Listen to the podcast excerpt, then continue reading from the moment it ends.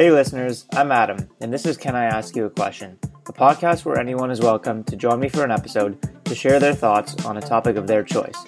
I'm looking forward to hearing new opinions and perspectives and hopefully becoming a bit more open minded along the way. If you're interested in joining me for a future episode, feel free to check out the sign up link in this episode's description. This episode is brought to you by the Everyday app. Technically, this is an ad, but the Everyday app has honestly been super helpful for me, and I wouldn't partner with a company if I didn't genuinely believe in the product. So, what does the app do? It basically helps you track your habits so that you can see your progress over time. There's a common business saying what gets measured gets managed. Like I said, it usually applies to businesses, keeping track of things like their sales and customer satisfaction. But I think it's just as relevant for personal goals too. It sounds like a simple concept for an app, but I've personally found it to be super effective in helping create new habits. The app lets you add whatever habits you're currently working on building. For me right now, some of those include reviewing my to do list each day, uh, so that I stay on top of the things I want to get done. Another one is going to the gym. And another one is limiting my time on Twitter to five minutes a day. The app lets you add three habits for free, so you can see if you find it helpful. If you soon realize you want to track more than three habits, like I eventually did, the paid version lets you track unlimited habits and has other cool features, and it's pretty good value in my opinion. There's a link in the episode description that gets you 10% off. All right, let's jump into today's conversation.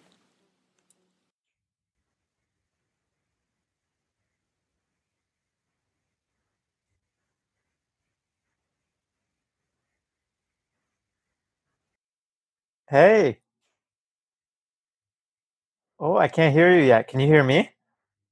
Yes, I can hear you. Oh, I How's can hear that? you now. Yeah, that's good. Okay, sweet. You got Cool. a, yeah, I got my microphone set up. nice, and you got a nice beard that's come in since I've last Yeah. seen you. started growing it the day COVID started, or the day we, the day I started working from home, I guess. Are you are you gonna are you thinking of growing it until you get back in the office?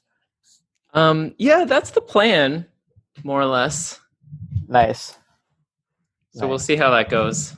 Nice. Well, nice to nice to chat. Uh, I think the last time we chatted, I think was the the Think Better uh, workshop that was planned, and then I think it was just when COVID kind of first hit and everyone s- stopped going out as much. So I think Yeah. that's the last time we chatted. Yeah, yeah. What a weird time. Feels like a long time ago. How, how have you been? Pretty good, pretty good. Enjoying life. Like the the pace doesn't stop. Yeah, it's like it's like certain elements have calmed down which lets like the more important things take more like space right.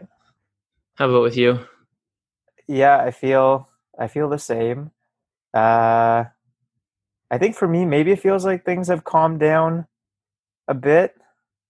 Um, but I know you've been really involved in end coronavirus that initiative, which seems like that would be time consuming.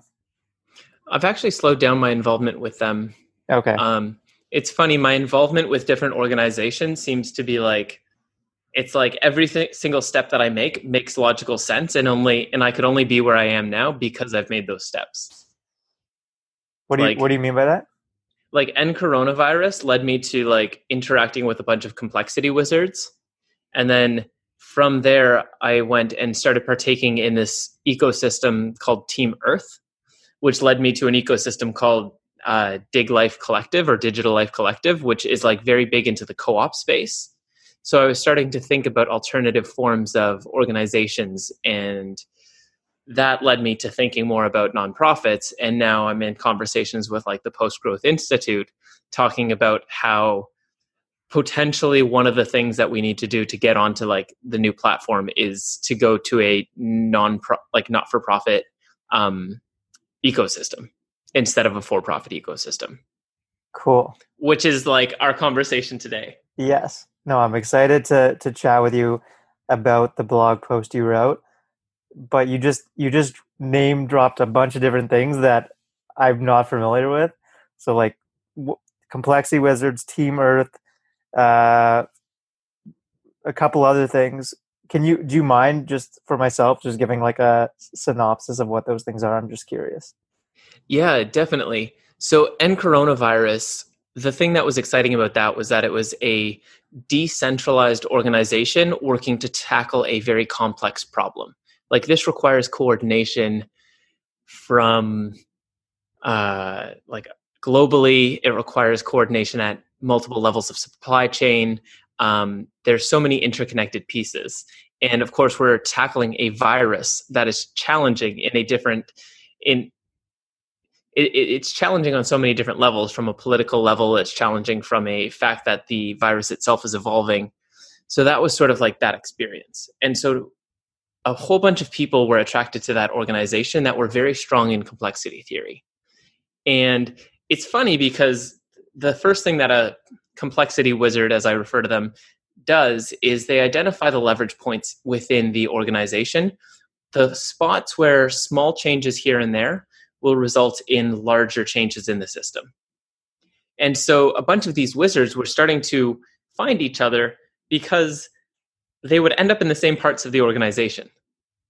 Because, oh, the, the leverage right here, right now, is in onboarding volunteers. We don't do a good job of it. The inflow of volunteers is greatly outpacing the um, our ability to actually place them into meaningful positions. So if we can fix this particular process, it means the entire or- organism will just do it like so much better. So I came across a whole bunch of wizards there. So these are and, like internal consultant type people. Like that's how is that fair to say or is it different? There's a whole bunch of different types of complexity wizards. Okay. So everything from like network weavers who would basically understand the entire network of, of people and and connect different nodes in the network so that the overall organism would actually understand things better like it improves the sense making capacity of the organization okay so you can have that different like kind of specialties okay yeah so uh, one one of the wizards went and was working on this thing that basically took End coronavirus but went one level meta and she started building a map of various organizations that were trying to work on fighting coronavirus. So that that project was called Team Earth. And a bunch of the top-notch people within End coronavirus were like, okay, yes, I understand you've just gone meta on the whole organization, and that's actually the level that we should be playing at right now. So a bunch of like really good talent went to help with that and is solving various problems at a meta level. Cool. Um, With the idea that it's it's the problem's bigger than just End coronavirus, like looking at it from as yeah holistically as so, possible. Cool. End coronavirus has like three thousand volunteers that are active, maybe. Um, to go meta level, you're coordinating with End coronavirus and a whole bunch of other people. Yeah. So and, and what is the infrastructure and networks that we're building right now that's actually going to play an even larger role um, after coronavirus is done. Got it. Okay. Um, yeah, I'm I'm curious. I think this journey is interesting. Like how you got to this blog post around maybe maybe we can live in a world without for profits. So okay, the next step from Team Earth was how did you how did you get to the writing the blog post? So the next step over there would be over to this arena called the Dig Life Collective or the Digital Life Co op, um, which is a collection of companies that all operate in a sort of cooperative way that are starting to form their own self aware ecosystem. Um, I forget what their tagline is, but it's something about like um, technology we can trust or something like that. Like there's like Mattermost, which is a um, Slack alternative that is open source so people can see into this. So it's a whole bunch of organizations that are value aligned that are working together and actually like in a sense operate like a larger organism like a corporation with a bunch of different departments you could kind of think of it that way um, and so that got me really interested in co-ops as a space. What does it mean where all of the organizations here are able to collaborate because they're all mission aligned? And does an ecosystem like this, is this able to outcompete for profits who are necess- by necessity not able to collaborate as well as all of these places that are their their purpose is cooperation and like mission versus in the for-profit space each organization is sort of like every man for himself trying to make as much profit as possible for their shareholders. Got it. Okay. Cool. Um, yeah the i liked a lot of a lot of the stuff you wrote. Um, one of the things that resonated which is like i guess when you say it out loud very simple but one of the ways you identify that non-profits could outcompete for-profits is just that for-profits need to tack on profit on any product or service. So if something costs $10 to deliver, the for-profit needs to sell it for more than $10 while the nonprofit can sell it for $10 and just has an edge there, which it's simple, but it makes a lot of sense. Um, and am I right in in understanding it that you think the main reason that uh, we have the main reason we don't have entirely nonprofits today is that you think that um, measurement has been the main challenge with nonprofits versus for profits. Is that fair to say, or are there are there other um, cha- main challenges? Mm, I'd say my thinking before yesterday was that it it seems that our current platform of humanity is based on, or at least our cultural norms seem to suggest that most people should be chasing money. Try to get as much money as possible, make yourself financially secure. And so, if you have a society based on individuals that are seeking personal profit, once you put a group of individuals together who are also seeking profit, you end up with the current capitalist society.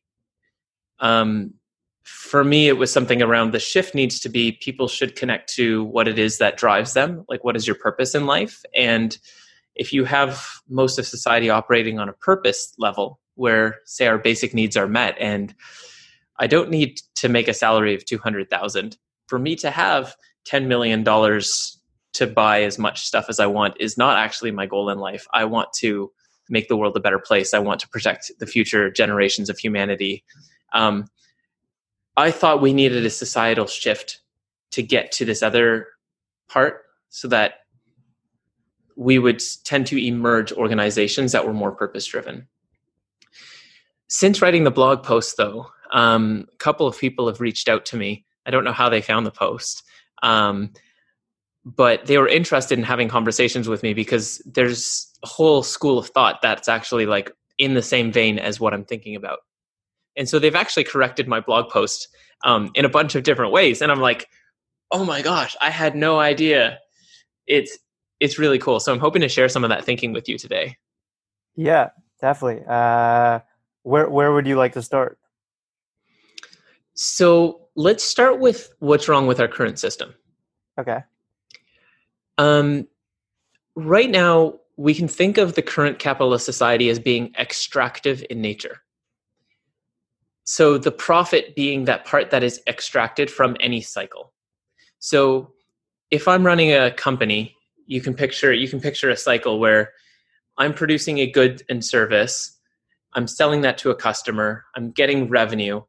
Part of that pre- revenue is profit which will actually get extracted out of the company and and go towards some sort of private individual or group of individuals and then whatever is left from that goes to improving the business such that we can now make a better product or service that is even more valuable to customers. And, and that's the cycle.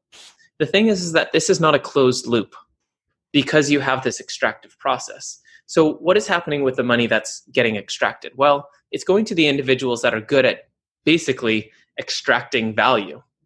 And so, in this type of system, the wealth accumulates to these people maybe I'm really, really good at this and I extract $10 million out of all of the things that I do.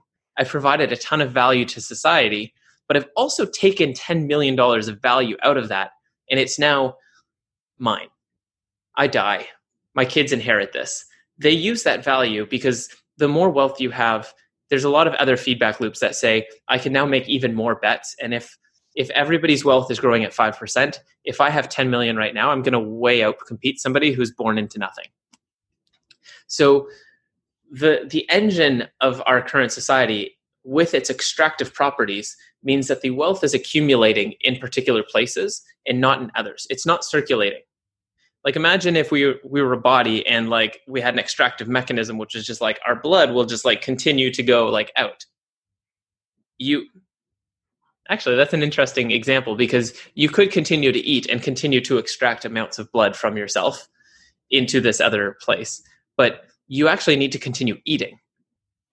Um, which is like our current society is actually running off of extracting resources from the earth, which is a finite thing. So if you're given finite resources and you have this extractive quality, um, it's going to collapse. Like it cannot go forever. It's not sustainable. So maybe I don't think I've fully wrapped my head around everything you just said, but in the analogy you gave, like are you implying that because you're leaking blood you're gonna you're gonna consume and eat more than you need to and that's the that's what you're talking about in terms of us kind of uh, over consuming or no? Uh, maybe not. I think the analogy falls down a little bit right there okay but i'll point i'll point to the next step in this equation as well which is that right now like how do we get money I think I was just reading. I think ninety-seven percent of the money that exists um, is actually created from somebody else borrowing.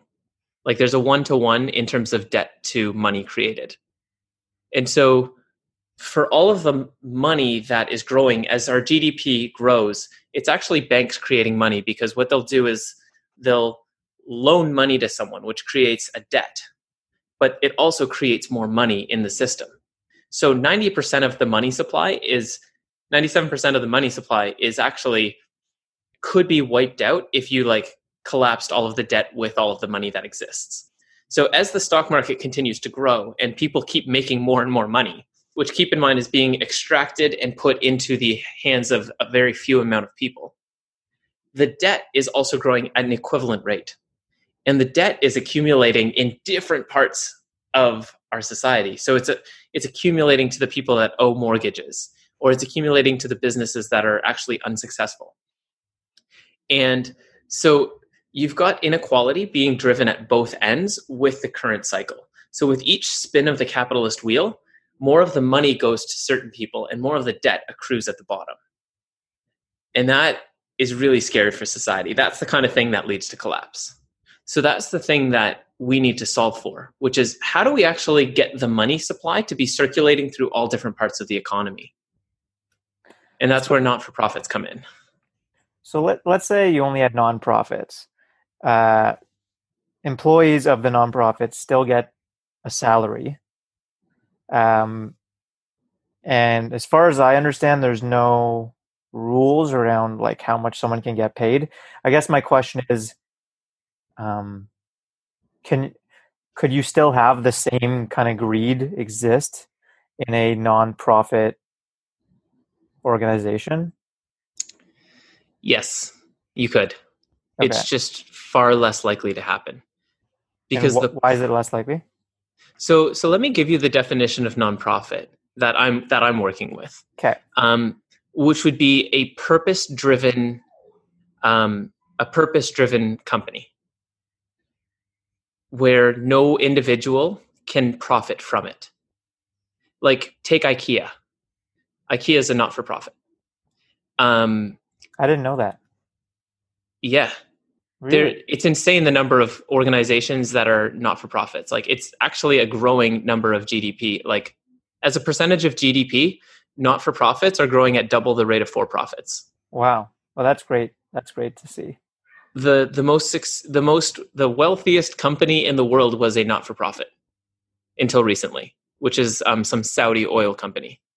No individual could profit off of that Saudi oil company. It was actually government owned, or the profits would go to the government, who would then put it back into like paying for social services, which was the sort of like foundation that like had a purpose. So it can be some sort of company that is owned by a foundation as long as the foundation does not exist to serve a particular person um, as long as they are purpose driven they can create as much profit as they want but the profit all has to go back into the purpose aka back into the cycle. It cannot be extracted from the cycle. Okay. So that's Yeah. IKEA. The person who created IKEA was purpose driven. It's actually IKEA is owned by a foundation, or like ninety something percent is owned by a foundation. So all of the profit that IKEA makes goes into this foundation, which now can only spend that money to further its own purpose. Okay. Um, so I'm just trying to think about how wealth can still accumulate through salaries and in a in a not for profit. If someone it has a lot of expertise and adds a lot of value, it might still make sense to pay them exorbitant amounts of money. I'm just trying to I'm just trying to wrap my head around like do, do non for profits um, solve some of the issues you highlighted around kind of greed and growing inequality and stuff like that. I still don't have all the gears fully worked out. like I wrote that post mainly off of like my own thinking and then in having more further conversations it's really helping me to like get some more gears but it's still not fully fleshed out in my mind. Um I I would point to the fact that like the main the thing that causes people to become rich is through investment. Most people like even if you're looking at the CEO salaries, most of their actual benefits is through through um, through options and through through share share uh, appreciation. Um, so yeah, you could have certain individuals that are taking really like you could have certain individuals that are paid really high salaries, but then look at their kids. Their kids can't just take this like mountain of wealth and like turn that into more money. They would actually have to do a thing with their labor to actually provide value that somebody else would have to value. That's a good point. That's a good point. Cool. Uh, in terms of trust, tr- trust in in nonprofits versus for profits. Um, like I don't know if, if government is considered a nonprofit, but um, definitely not a for profit. And I've seen By my like, definition, yeah, they are yeah it's it's a perfect purpose driven enterprise. So like they may charge for some services, um, and but all any like if a part of the government profits, no individual gets wealthy.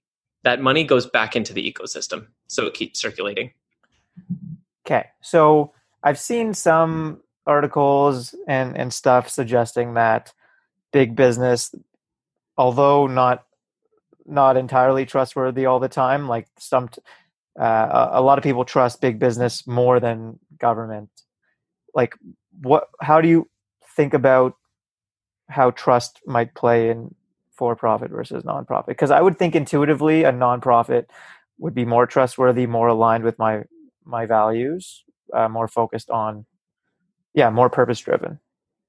Yeah. I don't know. Like I guess with a non with a not for profit, you could see their purpose.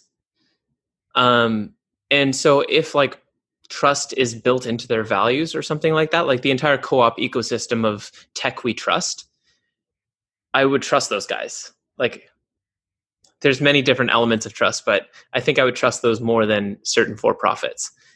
Um, yeah, Yeah. Um, I like personally, I trust, or at least I trust Canadian government more than than big business. Um, but I guess it depends on on which country you live in and and, and stuff like that. Um, Yeah. I, I'm actually just gonna run to the washroom really quick. I drank Sure. a ton of water before this. It's not a good call. I'll be right back. Sorry. no worries.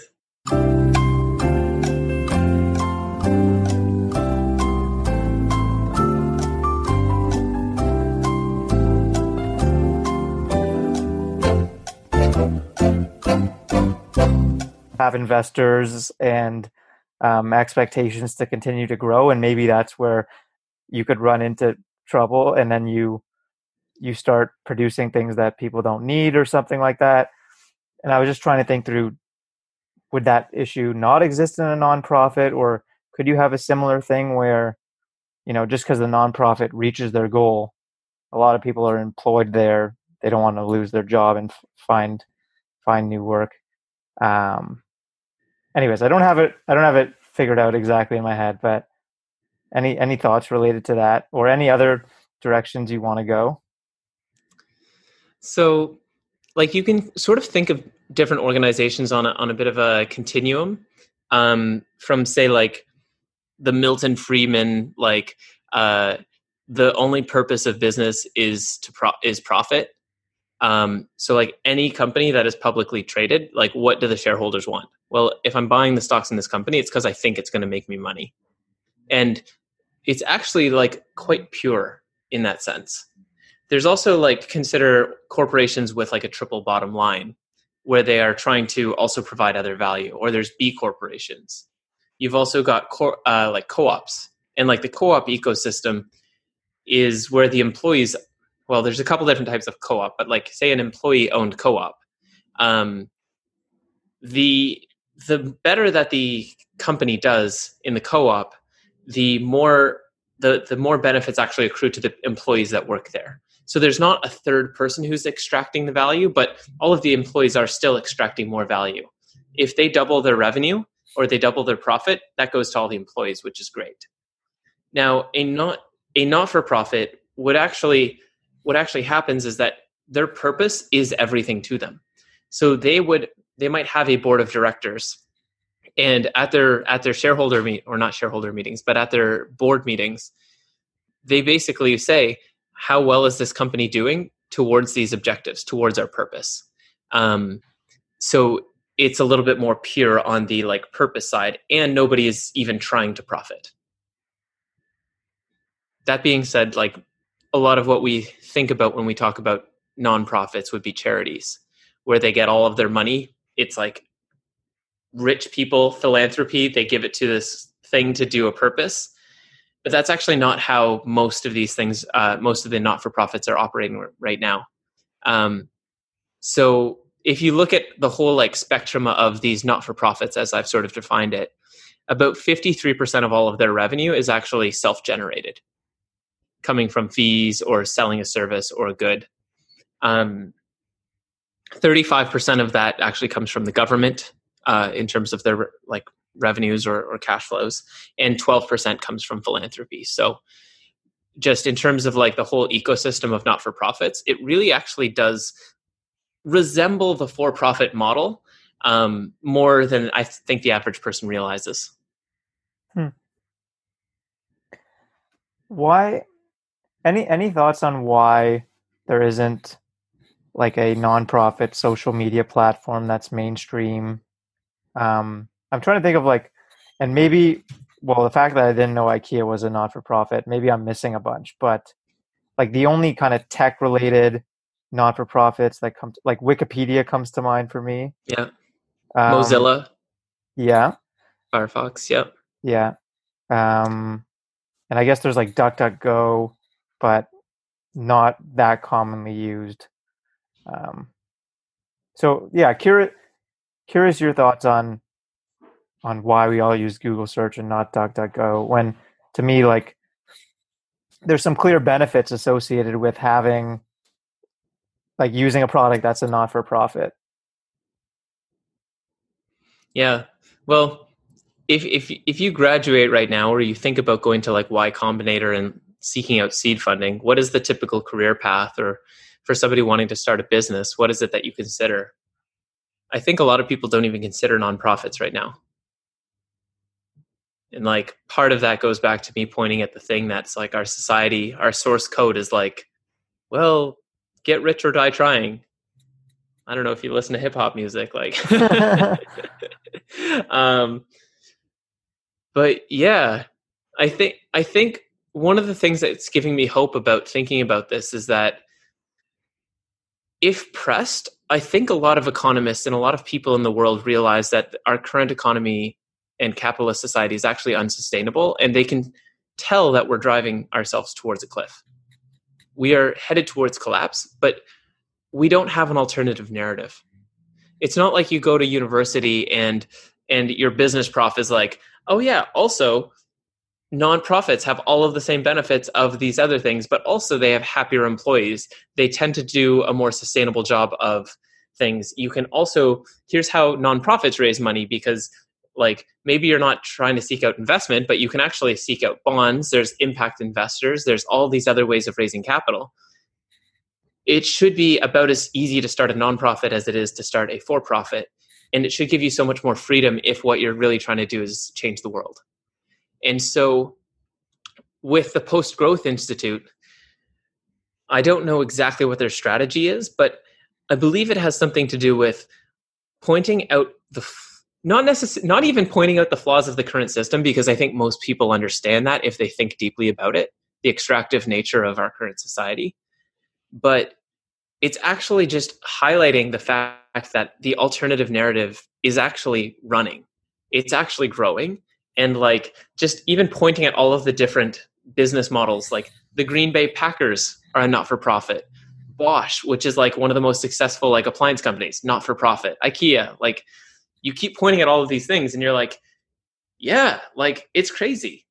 Um, the entire welsh uh, water supply was run by a for run by a for-profit in the us the Welsh people actually created a foundation that bought out that not that for profit by a foundation that was not for profit.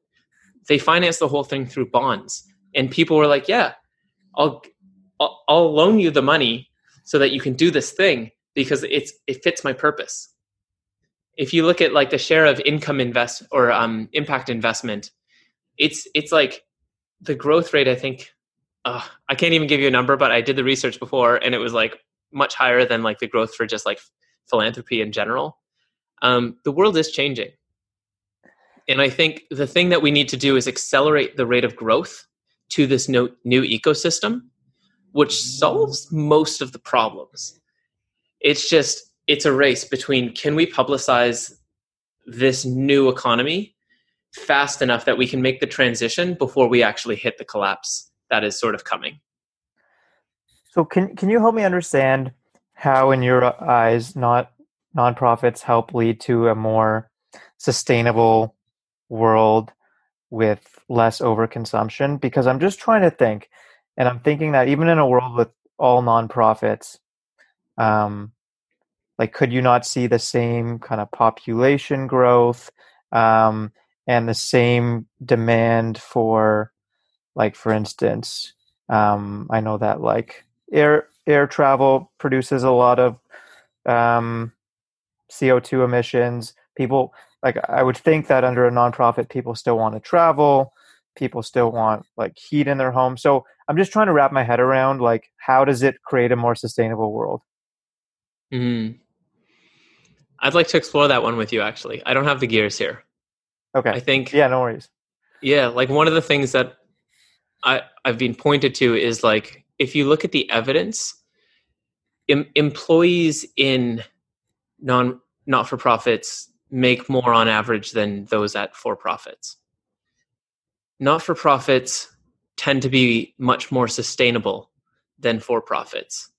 Like in terms of like one of the things that Bosch said was because we are not for profit, we actually have invested so much more into our R&D on sustainability for each of our like appliances than our competitors have um, because that's one of the things that we value. And if you have companies that all have purposes I, I assume people's purposes are pro-social. How does that change the world? Um, something about like negative externalities of for profits if you're just seeking profit you don't care about the negative externalities but if you're a not for profit, you would care about them, or something like that might be baked into your purpose, which means that you would consider it more. I don't know. What do you think? Yeah, it's, I'm trying to think. So let's say we take air travel as an example, maybe. And let's say we lived in a world that where nonprofits was the only, I guess, type of organization. For profits didn't exist. And, you know, Boeing and these different companies are or assembling aircrafts, the goal, their purpose might be to help enable travel. Um, I'm trying to think how having it as a nonprofit leads to better outcomes in terms of quicker transition to renewable sources of energy and stuff like that for their aircrafts. I, I I don't have it figured out. I'm trying to think about like how what's what's the difference. And I don't I don't even imagine that the airline industry would look that much different actually. Uh like in the first part, the airline industry isn't very profitable. Most airlines actually don't make profit. But maybe whatever profits are made today are going like you said they're getting extracted as opposed to maybe that money could have been used to invest in R and R and D towards renewable energy. Like, d- does it get you to a world? I'm just trying to think. If if you don't have profit being extracted, do you get do you get to a world with renewable energy quicker?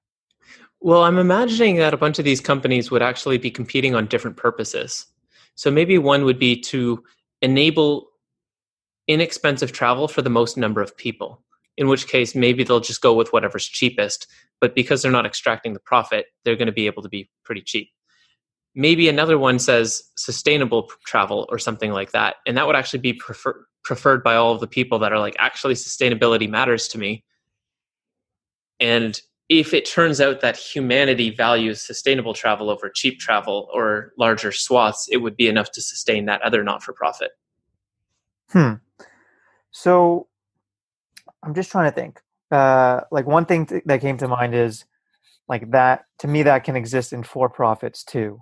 Um, I don't know enough about the airline industry, but like clothing comes to mind where, uh, to your point, for people who want super inexpensive clothing and don't care as much about the environment, you can go shop at Walmart, or you could buy uh, more expensive clothing brands that, to your point, their purpose, they're more, even though they're for profit, they value um, sustainability more. Um, so maybe maybe it could still exist in for profit, but it's it's better aligned in nonprofit. And I guess the data point you had speak speaks for itself in that you said that the data shows that nonprofits are more sustainable. Yeah, and and I guess the other thing would be look at like what would happen if we considered the second order effects of less inequality in society where instead of just Jeff Bezos becoming, what is he, a billionaire? I don't know. Yeah, he's got he's Jeff, got over a hundred billion dollars, I think.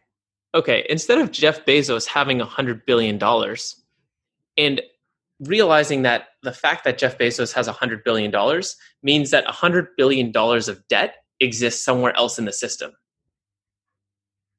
accumulating in the poor people. So these poor people are having shitty life outcomes they're taking shitty jobs their health their health outcomes are bad are worse and they are incentivized to buy the cheapest travel to buy the cheapest clothing because they cannot care about having better like ecological or like living wages elsewhere in the world because they're forced that way because of the inequality. So if jeff bezos and the debt at the bottom come together and get wiped out okay, people at the bottom now have more money, and you just like replicate that over and over again because that's the new cycle. The money stays in the overall like circulating through people instead of accumulating in certain individuals. Might human might our values change? Do you what, mind? What are the second orders? Yeah. Do you mind uh, trying to walk me through that the bank example again, um, just so I wrap my head around it, um, so that I understand how his hundred billion dollars uh, results in $100 billion of debt? Sure. So, so let's pretend there's like TD Bank over there in the corner, and I want to, I want to get a house. So the bank's like, okay, here's, here's like a hundred thousand, yeah, a million dollars, so you can buy your house in Ryan.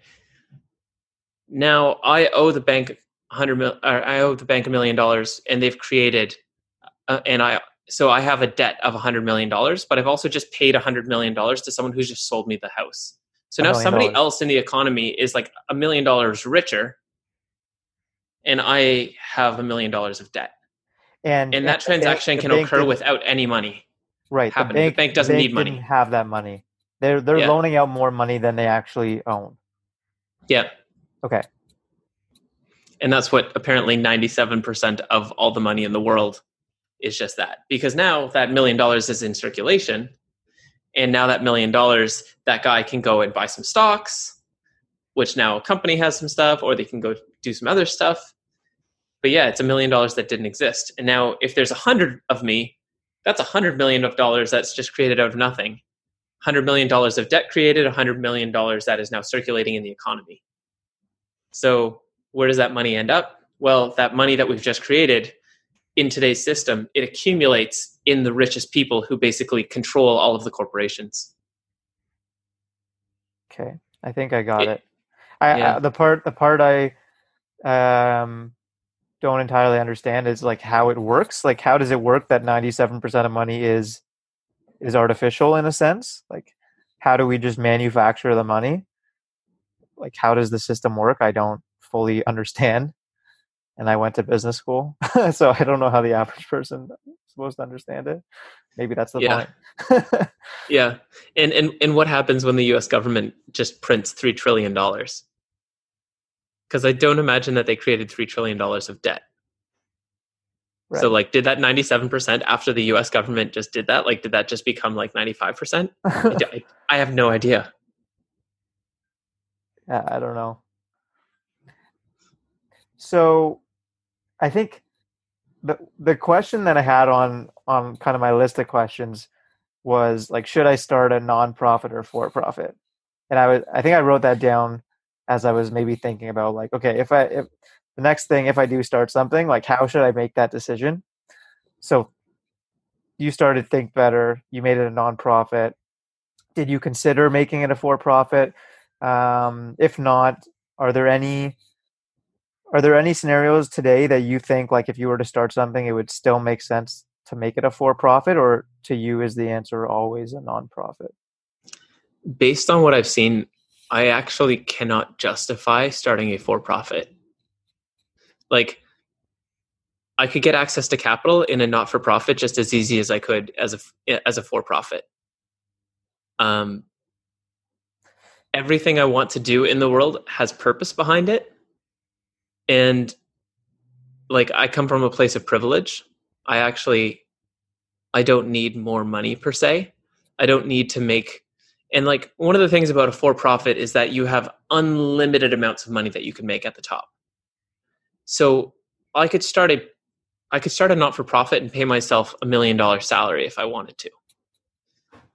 That's cool. But eventually I'm to like if my if my entity becomes large enough and I'm coordinating with enough people, other people who joined because of this purpose would be like, "Well, Narayan, you don't really need a million dollar salary. Like what's the purpose of that? And does my does my salary scale with the amount of money that my company makes?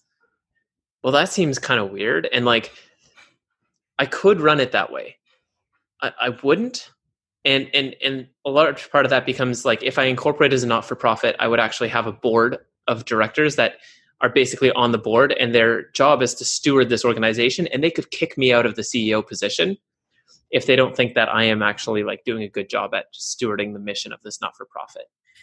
So if I'm the kind of person who's like, well, my job is to extract as much money out of this thing as possible, I would actually just set up a for profit. Yeah. I don't know. I guess the question for you is like, do you want to have unlimited upside in terms of your growth potential? Like, do you want to eventually like have people that are making a lot of money off of this thing that you've created, or is creating the thing enough? Yeah, I think, but like for me, it's creating the thing. But I would think that I would think that's for everyone. Like, um, I would think for everyone, like the goal is is they want to create something that's that's impactful in a good way. Um, what was I going to say? I'm trying to think about like some of the perceived issues with nonprofits. I know like government is often viewed as bureaucratic and there's like a stigma around working even in government like I've heard from like friends and stuff cuz you know just seems slow. Um, I'm just trying to. This is the first time I've thought about this, but like, is that is that slow slow pace actually in any ways a good thing? Like, I know we've talked about how like the pace at which we're going maybe is or the direction we're going is you know it's not sustainable. I'm wondering like is there is there is there any good in in in that maybe things are slower or? Government is its own beast. Who is the government accountable for? To. It's it's people right yeah but there's like so much like lack of transparency that it feels difficult for an individual person to hold the government accountable in particular ways. And I think maybe our society does improve government by holding it accountable through voting, right? Yeah, could be like the main way elections.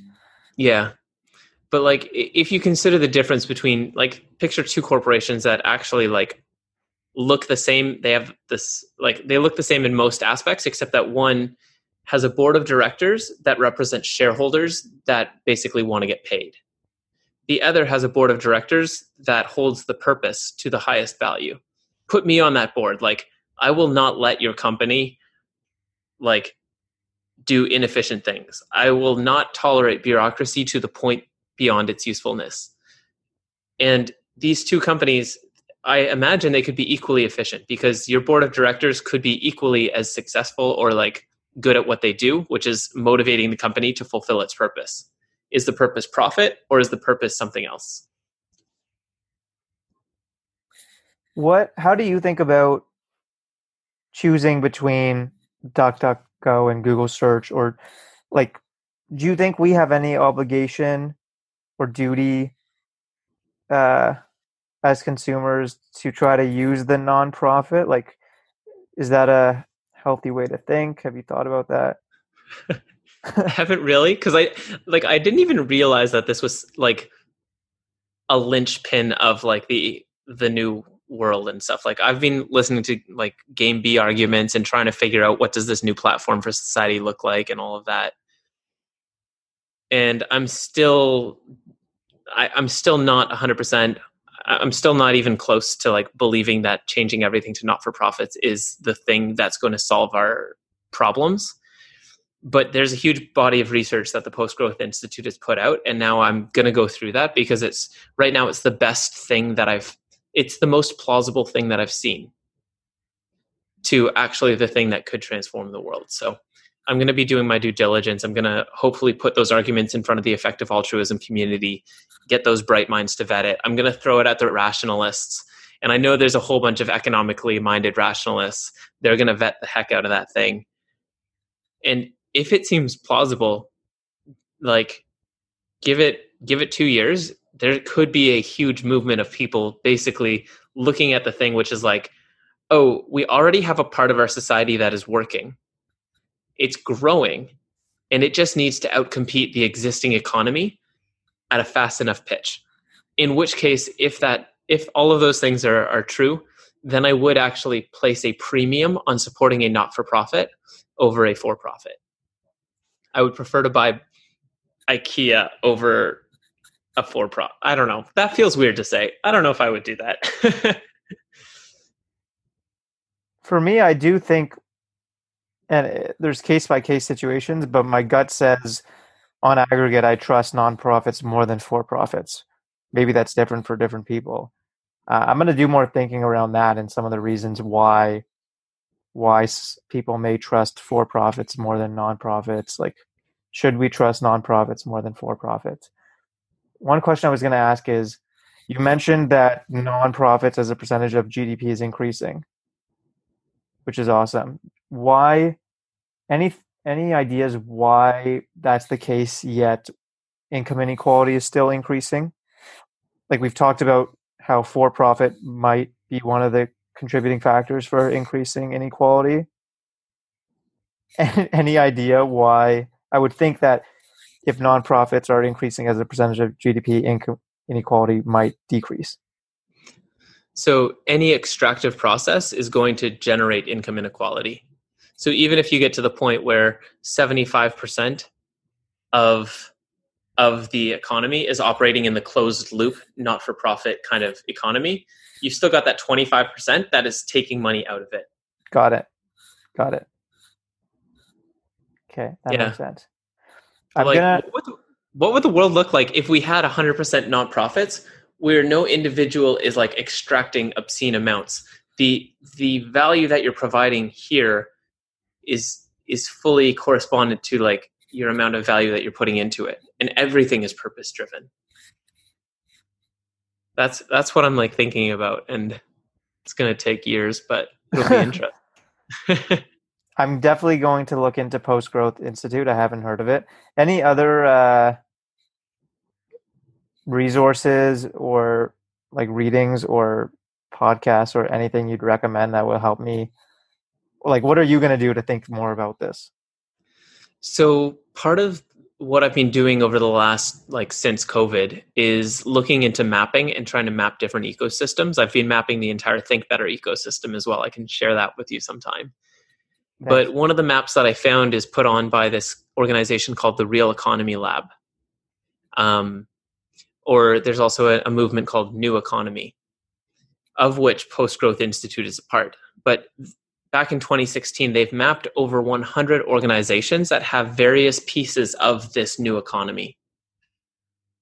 And they are coordinating. When I talked to the Post Growth Institute, like the amount of people and other organizations in that economy that they were currently collaborating with was massive. Like I was I was floored. I was like, "Oh, okay, right. Yeah.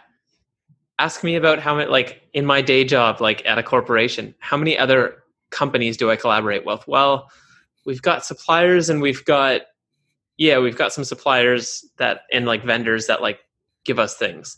But it's not really like collaborative. It's like transactional. But in this ecosystem, that is a growing ecosystem. People are actually collaborating because they're all purpose driven and to the extent that people's purposes or organizations purposes overlap, they can share resources. They can tr- like offer each other help in whatever way they can. And the fact that this thing is being mapped out and is growing is like it's so cool. There's things from like grassroots like initiatives called like the transition network which is people focusing on creating sustainable like micro communities within cities to focus on the transition to the fully sustainable world. Um, there's like another organization called seeds which is working on a crypto solution that instead of like like bitcoin which you you can create bitcoin by spending electricity. You're extracting resources from the world to create this money. It's an extractive crypto. There's seeds which is basically a crypto that you you create more of it by providing actual value to the world. So it's like the inverse of bitcoin bitcoin uses value to create money. This one creates money by providing value. It's just like that's a part of the ecosystem. You connect enough of these dots and you actually have a working platform that i don't know if it's going to be game b but it's going to be that like new world. And so this whole network is in the process of becoming self-aware realizing itself and being able to actually coordinate. It's going to be cool because i don't think the capitalist society can necessarily coordinate to the extent and they don't even have any ex- like there's no actually i'll just i'll, I'll leave it there Okay. yeah Um, maybe it's just my nature that I like to play devil's advocate, but I'm trying to think through um, if I'm bought in to the to what I think you're saying is that nonprofits lead to more collaboration than for profits. And I'm just trying to think about okay, what gets in the way of collaboration? I think competition is what's coming to mind. Um, and I'm just trying to think does for profits lead to more competition than nonprofits? I can see how for profits lead to competition um, in terms of you're trying to protect your your profit, I guess.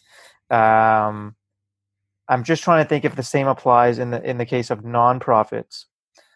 Um, although there's no profit, I'm just trying to think. You talked about maybe in an airline example, you could have one nonprofit focused on cheapest flights, another nonprofit focused on more sustainability. I'm wondering like is there is there still competition in the sense that you know like I work for a nonprofit. I don't want to lose my job. I want I want to ensure that my nonprofit continues to exist. I'm I'm just trying to think through as playing devil's advocate, do the same issues still exist and if not what like why? Well, to the extent that purposes differ and, and conflict with each other, I imagine that you would have competition between different purposes. Like if if if you have a school that teaches judo and I have a school that teaches taekwondo and like say our missions were narrow enough that I was like my mission is to teach as many people taekwondo as possible and you want to teach judo, we are in competition. Uh, I guess some people could learn both, but but if we recapitulate our purposes as we want to teach as many people as possible how to defend themselves, and I just think that Taekwondo is a better way of defending yourself, and you think Judo is a better way of defending yourself, we could actually meta collaborate to have a arena of competition between our two schools. But the purpose of that arena of competition would be to determine which is the better method of self-defense. And maybe we end up discovering well taekwondo has an advantage over judo but judo has an advantage over aikido which has an advantage over taekwondo. It's a rock paper scissors kind of thing. And as long as we're all meta collaborating on trying to figure out what is the best way of self-defense then that seems important or like that seems like we could cooperate like it would be a platform of cooperation where we would have competition in service of, of greater shared purpose and i think that humanity the more and more you go up in terms of levels of abstraction on purpose, the more and more we align. Like, if in the end, how, how many people are going to say, I actually prefer more people to be unhappy? No one's going to say that. So. Okay, cool. Yeah. In the, in the, I'm just trying to think about the example you gave where you're trying to find the best type of best, best method of fighting. Um, and you got people in this taekwondo versus judo nonprofits um, and maybe each of them they're they operate like uh, like teaching like schools classes where they're teaching people about these different techniques and to your point if the purpose if both of their purposes is to um, help people with self-defense or whatever then if one of them if one technique proves to be better than the other I'm just trying to think: do do the people in the other camp all lose their job, or do they all come over and join the other organization? I'm just trying to think about like, yeah, the the main the main issue that comes to mind for for nonprofits and being scared to being scared to collaborate would be maybe losing losing my job. I don't know. Well, and I guess what I would consider like we could even use that same example, which would be you say the general industry industry is like you need you need one instructor for every 20 students. If it proves out that judo is more effective, you you then need more judo instructors. Exactly. And so maybe the taekwondo people reskill or something. Exactly. Like today 50 people, 50 students are going to this taekwondo studio, 50 are going to the judo. If judo proves itself to be better, you still have 100 people looking for learning. They all just go to judo now. You need more instructors. Maybe this example is too abstract but yeah. I think it makes sense to me. Um, well and, po- and possibly like what what are the stakes of losing your job? In today's unequal society the stakes are very high you don't want to be put into the quadrant of people who are like racked with debt and like barely getting by Right. You want to be on the winners. You want to be the person extracting because that's stability. But if you have this fully circulating economy, does that mean that the stakes of losing your job are actually much lower? Because there would be like I don't know, maybe things are less expensive. I I don't have gears here, but like could th- like I imagine in a fully circular economy, the you'd be able to care for everyone, and so the stakes of losing your particular job at a particular thing because that purpose society has deemed is no longer important you would have the stability because it seems like maybe it would be important for society to help you find something that then adds more value back into society because you're more valuable contributing than you are not contributing.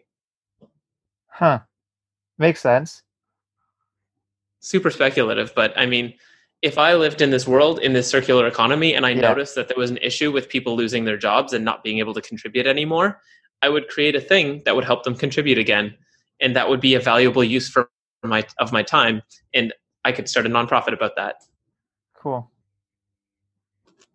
I know we're I know we're at time. Um, any anything you want to say in, in closing? Just like thank you for your time. Uh, this is all so new to me. Um, I'm still not even bought into the arguments that I'm sort of like portraying, um, but I'm really excited about the potential that this discussion has, and this is possibly one of the earlier conversations on this topic. Like, if this blows up in five years, we can say, "Can I ask you a question?" You heard it here first. Cool. Well, please, please send me the map that you did for Think Better. I, I, I haven't seen I think the type of map you're talking about. So I'm curious to s- see what it looks like and wrap yeah, my head around. I'll send it. that to you. All right.